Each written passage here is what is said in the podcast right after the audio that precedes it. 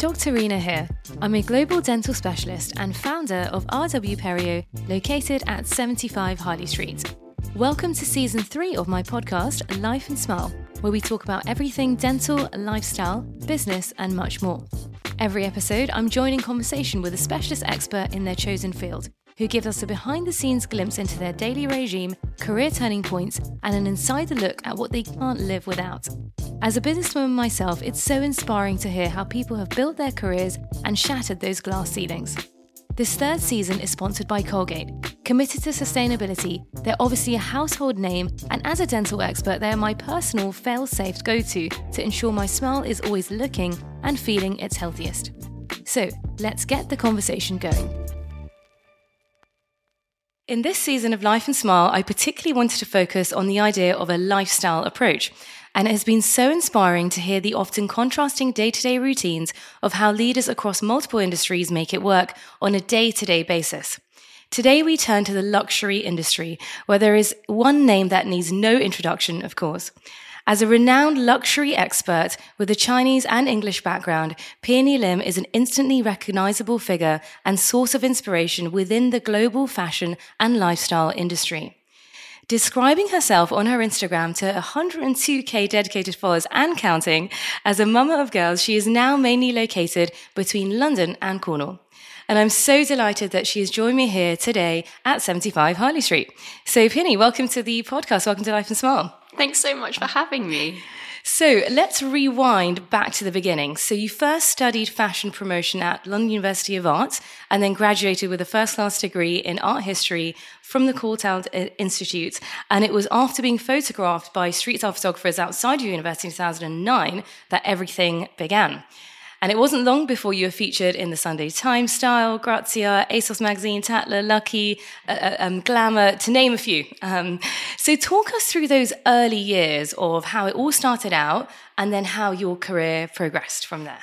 It's so funny because recently I've been having a clear out of my house and I found all the photographs wow. from that era of kind of being a student and, and starting yeah. blogs. And I, it's it feels like a long time ago now. Um, and I think after you've had children, you have a different view on your twenties. Sure. Um, but it was it was a really amazing time for the industry in general. I think it was it was the first time that digital was a space that you could create on. Really, that was potential for earning capacity, for career trajectory. That it was, you know, a dawning of a new era, really. Um, and I completely fell into it. I'd love to say that I had like some kind of foresight that this was going to be a thing, but I, I genuinely fell into it. I didn't read blogs, right. and, and most of the early bloggers read blogs. And so that's kind of how they started themselves because they were fans. And I didn't.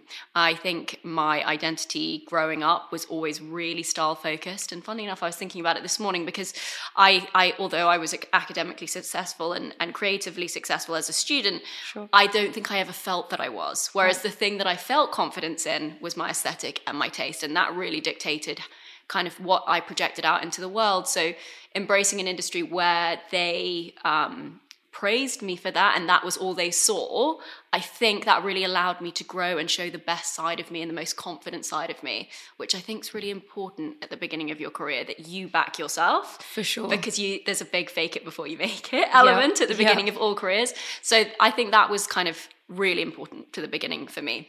Um, and I was really lucky that I was picked up by a series of photographers that at the time um, went on to be kind of the spokespeople for street style and and that movement at the time. So people like Vanessa Jackman, Tommy Ton, um, Phil O, you know, a lot of them still work today. Um, they they regularly took my picture, which made, then meant that they signed to Vogue, and then I was in Vogue, and you know, so right. that really was what propelled me. It was a whole movement together.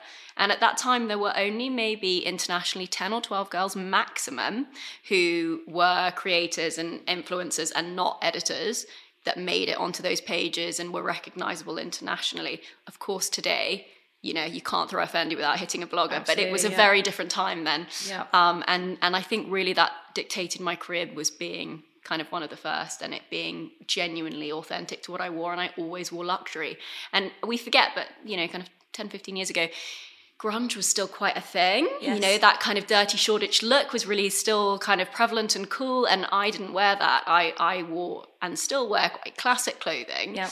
Um, and I think I stood out. I remember reading reviews of my style in different magazines where they'd say, you know, she stands up and stands out in kind of a pool of grunge type thing because I was very polished and that was my teeth, my hair, my everything. It was everything. Um, and and I think that's probably still my aesthetic. So it it was important to be true to myself. I think in those early stages. Yeah, I mean, I love that. It's, it's the fact that you've got to back yourself. Um, and even though you academically did super well, um, this is what you felt was always your kind of, um, you know, felt right to, to do what you were doing. Um, and then did it just sort of, how did it, you know, go on from there? What, what happened next? So I think it was all quite timely. The kind of peak in in my coverage coincided with me graduating and yep. I always knew I wanted to go into fashion but I actually thought I wanted to go into retail and like right. buying maybe or something like that yeah. or styling and um, it, blogging kind of fell into my lap and, and some of the other photographers said why don't you start your own blog um, and that summer I did and I had a contract with Revlon. Funnily enough, beauty brand was my first contract right. in the first month of having that site, which in at that time to kind of be commercially yeah. viable from the beginning was um, so unusual, so unusual. And all of the contracts at that t- time came out of America because the UK was really behind, yeah. as lots of countries were, with investing yeah. financially in, in the digital space. And so, for I would say the first three years, all of my contracts came out of the States. Nice. How did it feel like? It must have been quite daunting doing something completely different, and you're one of the first people who are who are blogging, etc. Um, I remember when I got nothing like you, but I got a, a, small dental blog. One of my mentors, when everyone started, kind of we blog on the dental industry, and no one was doing it initially, and I was of the first people to do it. And I was like, "What am I doing?" And you you, you often have haters thinking like, "What are you actually doing?" Um, how did it feel for you, like at the beginning, like doing something so true to you but really unique in the world? I've been really lucky, I think, in that I've not ever experienced high levels of online criticism or, or trolling or any of that kind of negative side. I've I've always stood by you you put out is what you get back and I don't criticize and I choose yeah. if I don't like something I choose not to speak about it rather than to slate it. Yes. Um and I and I think that because it was professional from the beginning I didn't over personalize things. Everything yeah. was about the creative rather than about me. So I think I was quite protected from that. But funnily enough, because the industry was so burgeoning, um, it was a lot more the social conversations, which maybe some of your listeners can relate to, where other people don't really get what you're doing and they exactly. kind of think you've made the job up and it, yeah. how is this financing? Oh, you'd get all the questions of, but how do you make money? How much money do you make? How many followers do you have? It was all very numerical and transactional. And you would never go up to an accountant and be like, what do you make in your first year? And yet, if you're in a new industry, people feel they have a right to that information and, and to you sharing it. Um, like you need to prove it to them in some yeah. way. And I think that was quite toughening up for me. it was quite, it grew me up quickly yeah, to have yeah. to stand on my own and be like, no, this is going to be a thing. And I back myself and it's going to happen. And, um, but I would say even for close family, it took maybe four or five years for them to fully be like, oh actually what she's done is is hard and lots of girls can't do this or yes. you know lots of people yeah. in general can't break through that um, so I, I think it, it did take time though yeah no, it makes sense. Um, and you built what a you know amazing, successful career. Um, if you were looking back and you, you, know you're giving some advice to your younger self or those who are um, embarking on that journey for their own now, obviously the landscape is completely different now. But what kind of pieces of advice would you give to them? It's all about the content in MySpace. It is 99% what you're creating. So you need to leave space to do that. Everything else is second. You can't, like any career, you can't chase the paycheck or the glamour. You know, I think for a lot of people going into the industry now, they want the recognition or they want the freebies or they want to be fa- insta famous or they want to go viral or they want to make a lot of money. And those are not in any career, the driver, like that isn't going to have enough grip for you. You have to feel passionate about what you're doing, and, and 90% of your time is going to be spent content creating. So if you don't want to do that and you find that right. difficult, it's not the space for you. So, you know, find a way to create that encourages your creativity, that um, represents you authentically. And don't worry about whether it's part of a wider trend or, right. or viral movement because because it's already happening means it won't happen forever, right? It's you're Correct. already in the middle of a wave. You need to break something new. You need to yep. represent yourself. Yep. And you also need to find a niche now. The industry is so big and yes. the digital and social media space is so huge. You're not dropping into a small pond anymore. You're dropping into an enormous ocean. So yep. you need to find an audience that speaks specifically to your interests. Um, and that's harder now. So you have to have a point of view for sure. So being ahead of the wave um, and uh, yeah, um, knowing what's going on in the industry, which is constantly changing, I guess. Um, so both, as you said, actually, both the commercial and editorial landscapes have dramatically changed over the past decade, and now there's this kind of demand for instant news accessibility, really fast-paced content. Um, everything's changing per second um, in the time of your career, things have probably changed quite a lot. But what would you say has been your proudest moment to date? Um, and are there any kind of life goals still on your your agenda? Oh gosh, that's so hard, isn't it? Um, I think there are always new goals. There are always, I would love to do, I had a jewelry line and I'd love to do more product lines because I think um, to see a product through to fruition is so rewarding. Um, so definitely there's lots of things that I would still like to do in terms of writing and books and yeah there's there's lots but um, in terms of the things that I've done up until now that I'm most proud of I think um, the work that I'm the most proud of the projects that I look back on and I think are timeless and still say something creatively right. rather than you know jobs that I made money on or like you know events that i was invited to that rubbed my ego. Ultimately that doesn't make me feel good long term. What makes me feel good long term is looking back on my work and being proud of the quality of yes. what i've done. So you know editorial shoots i've i've done with couture brands or you know things like that where 10 years on i still think they say something. Yeah yeah makes complete sense. Um, so bringing now to your kind of day-to-day routine as you said you were involved in quite a lot of things um, what i mean firstly what inspires you? And because obviously at the beginning you were one of the first key people to do what you were doing so unique. So then what did you use as inspiration then and what do you use inspiration now? Do you have like a mentor or someone in the industry that you turn to or a book that you read or what keeps you going? Because you're always so you know it's inspiring watching and you're clearly inspired with, with what you do I think you cannot be self-employed and not hmm. have a kind of natural driver. You've got to be yeah. one of those people that's not. I'm not going to say workaholic because that's such a negative term, but you've got to be a super efficient person that doesn't need encouraging in in work, right? Because you can't sit down in your home office and just start painting your nails. You'll never get anything yeah. done. I'm. I think I'm naturally very goal-driven and very organized. So I find the kind of um, regular day to day stuff of running a business fine. That comes right. naturally to me. Um, I think the staying inspired and staying energized and making sure that you don't kind of get depleted by an industry that can take a lot from you. And I think has taken a lot from a lot of the girls that have been doing it as long as me and myself included. Um, I think that in order to do that requires uh, a gap between what you see as yourself in your personal life and what you see as yourself professionally. Okay. And I think that's probably in most industries that you know you go into your office and you have a different kind of version of yourself that's efficient in that space, and then there's a slightly different version of yourself at, at home that um, interacts in a non-commercial way. Yep. Um, and and I think for me that's been really important to separate out the days that I spend with my children. Um, I have two young kids, and um, to make sure that I prioritize that time and and the relationship that I have with them while they're still neither of them are at school yet. They're still little. Yeah. So, you know, to have that time and to literally have days of the week that are split up, it suits my personality better. And then to have working days where I can kind of fully immerse myself in work and be that version of myself.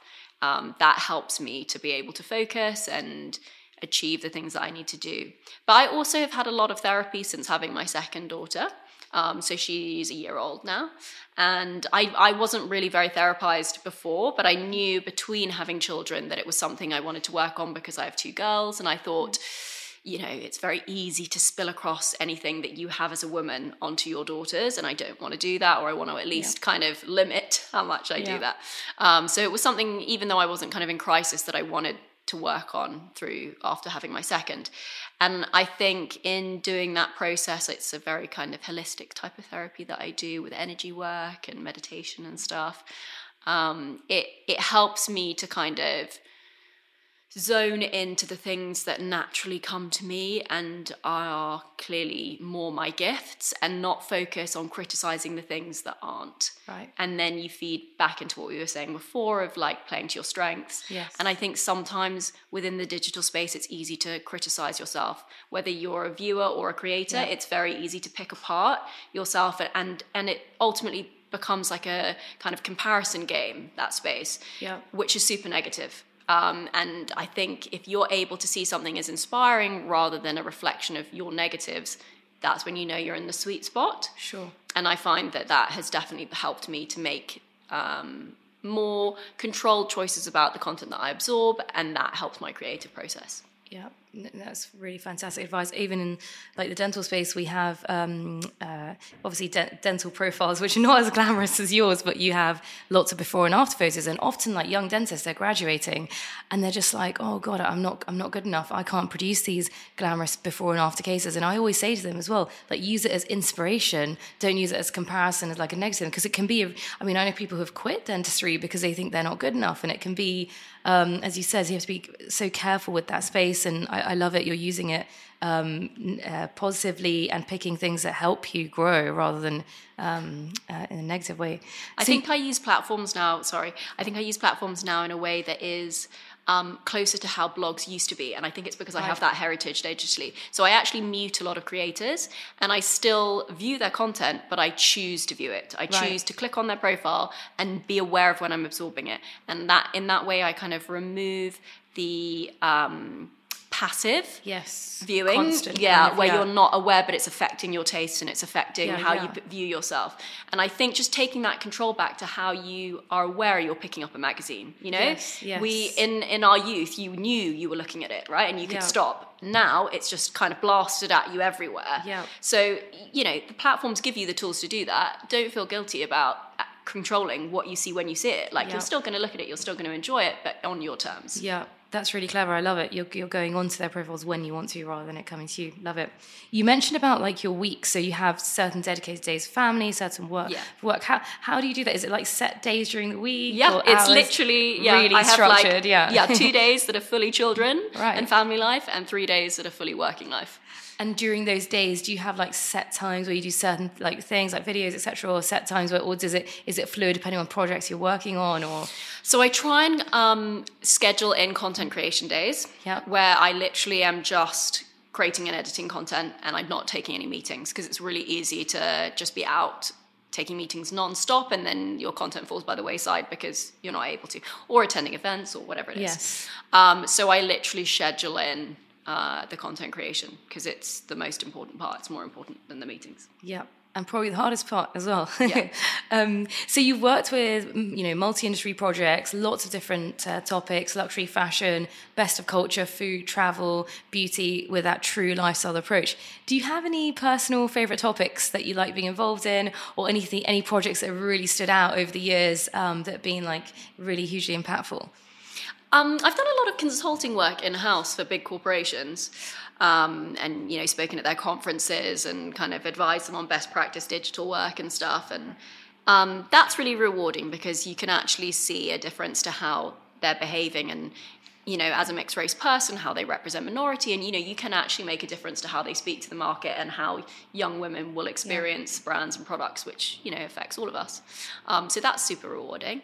Uh, i also think that um, travel is also super exciting. Yes. everyone loves the travel side. It's really hard work. It's not as glamorous as it obviously we are Must paid to make it look good. Yeah, but yeah. you know you're jet lagged you're tired you're getting Yeah. up for 6 a.m yoga to make it look good. Yeah. it's, it's not um, it's not glamorous but it is beautiful to see new cultures and have new experiences and i also feel like travel is something post covid that people really invest in For sure. and i want to be able to say i 100% back that recommendation i'm Yes. not basing it on tripadvisor photos that i've seen i've been there i've Yeah. experienced the staff it was worth your thousand pounds you know Yeah, yeah. um, and I and I do have a real conscience about what I promote because it's everyone's hard-earned cash ultimately that they're handing over based on your recommendation. Yeah. No, for sure. I think that point when you're saying everything being truly authentic um, and that quality content seems to to stand out um, for sure. So you're you're usually between London and Cornwall, right? Um, Do you know what? Or... I, when you said that, I was like, "Gosh, my life has changed." I feel like my caption used to read London and the world because I travelled so yeah, much, yeah. and now I'm like in the country or I'm in London. Yeah. I mean, now obviously travel's opened up again a bit, but we we mostly spend our time between yeah the seaside and and London, and obviously the girls love the beach. Yeah. And I find it creatively re- really refreshing to leave the city and be in my own space and recharge and just the change in colors that you see yes. and you know it's not even that I necessarily create more content there but it okay. refreshes me to come back and and do it clears your mind as well yeah um, any favorite spots in London that you like hanging around in or I, do you know, I think I'm such a neighborhood rat. I just love, you know, London is a series of villages, yeah, isn't it? And you, sure. and you live in your village and, and love it.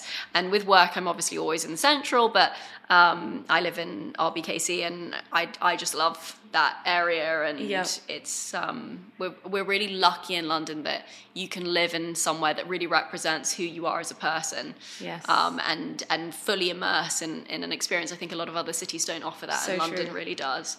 Um, so and as I'm you said, lucky. every what you say village as such is, is so different as well, isn't it? Um, so no, it's, it's, so lucky to have, be in a city like that. Um, so one final question we always ask our guests. So, if you had three things, um, either in your, I guess your handbag or your desk when you're working as part of your like mini survival kit, um, what would they be? Okay, you're going to love one of them. I'm, I'm going to show it to you in a minute. It's a metal toothpick set. Oh, right. that okay, I got dental. from Amazon because I we were saying I've got permanent retainers. It absolutely drives me wild if there gets food, food or little okay. seeds or whatever yeah. down the back of it, and nobody wants to be like picking their teeth. So I was like, just invest in. Uh, and I found all the plasticky ones. They just didn't stay clean in your in your bag and they I don't know yeah. it wasn't for me. So it's a little metal tube on a key ring. I literally okay. keep it and you can sterilize I have a baby sterilizer still yeah, so yeah. it gets sterilized in there. Um, and that is an absolute must for me. I also lip balm. I cannot live without lip balm. It just I'm not a big beauty person in my bag. Like I have basically a lipstick, a lip balm, and a concealer. That's it. I don't carry any other makeup. Okay. Um, and lip balm is probably the one. It's in every coat pocket, every everything, because I get really dry lips and I hate it. So, yeah, yeah. Um, so that and I just do love AirPods Pro. Yes, yes. I know it's so basic, but it makes my life better. so yeah, no. I love them on the tube, shut the world out, yeah. listen to your podcast or your music. Yeah. And it's just a better use of time for me, I think. So love I do it. sometimes feel guilty when you're like with the kids and just noise cancelling headphones. noise cancelling headphones in. I love it. Yeah, even when you're not listening to music, it's really great to like zone out on. Um, I know a lot of people uh, that just use them actually when they don't yeah, have anything playing, just to be like so that people won't speak to me kind of thing because yeah. it does just kind of it's a bit like a face mask isn't yeah. it it just creates a little barrier if you want to be in your own zone. Yeah. It's a I good way to do it. I was talking to a friend about it the other day about um, noise cancelling headphones and or just headphones in general. Um, like you were saying with the social media there's constant even with noise yeah. it's constantly bombarding us. Especially in the you, city. Exactly and you sometimes don't realize so having that kind of barrier. Um, that's another uh, podcast episode in itself. So I know you're super busy. So thank you so much um, for coming to Harley Street. It's been such a pleasure um, speaking with you, and I'm sure all the listeners will find it equally as, as inspiring. Um, any latest projects or things coming up? Where can the listeners follow you and um, find any, anything exciting that we can um, keep tabs on? Um, my I'm still best on Instagram, and um, that's kind of where you find the most from me. Yep. And I'm really excited. Next week, I'm hosting. It's coming up for Chinese New Year, and I yes. am hosting a dinner next week, which Amazing. will be so oh, lovely. so exciting! I, I, any excuse to eat with your friends, basically, is food is like my life. So oh, well, we look forward to the pictures. Thing, yeah. um, amazing! Thank you so much again. Thanks for having me.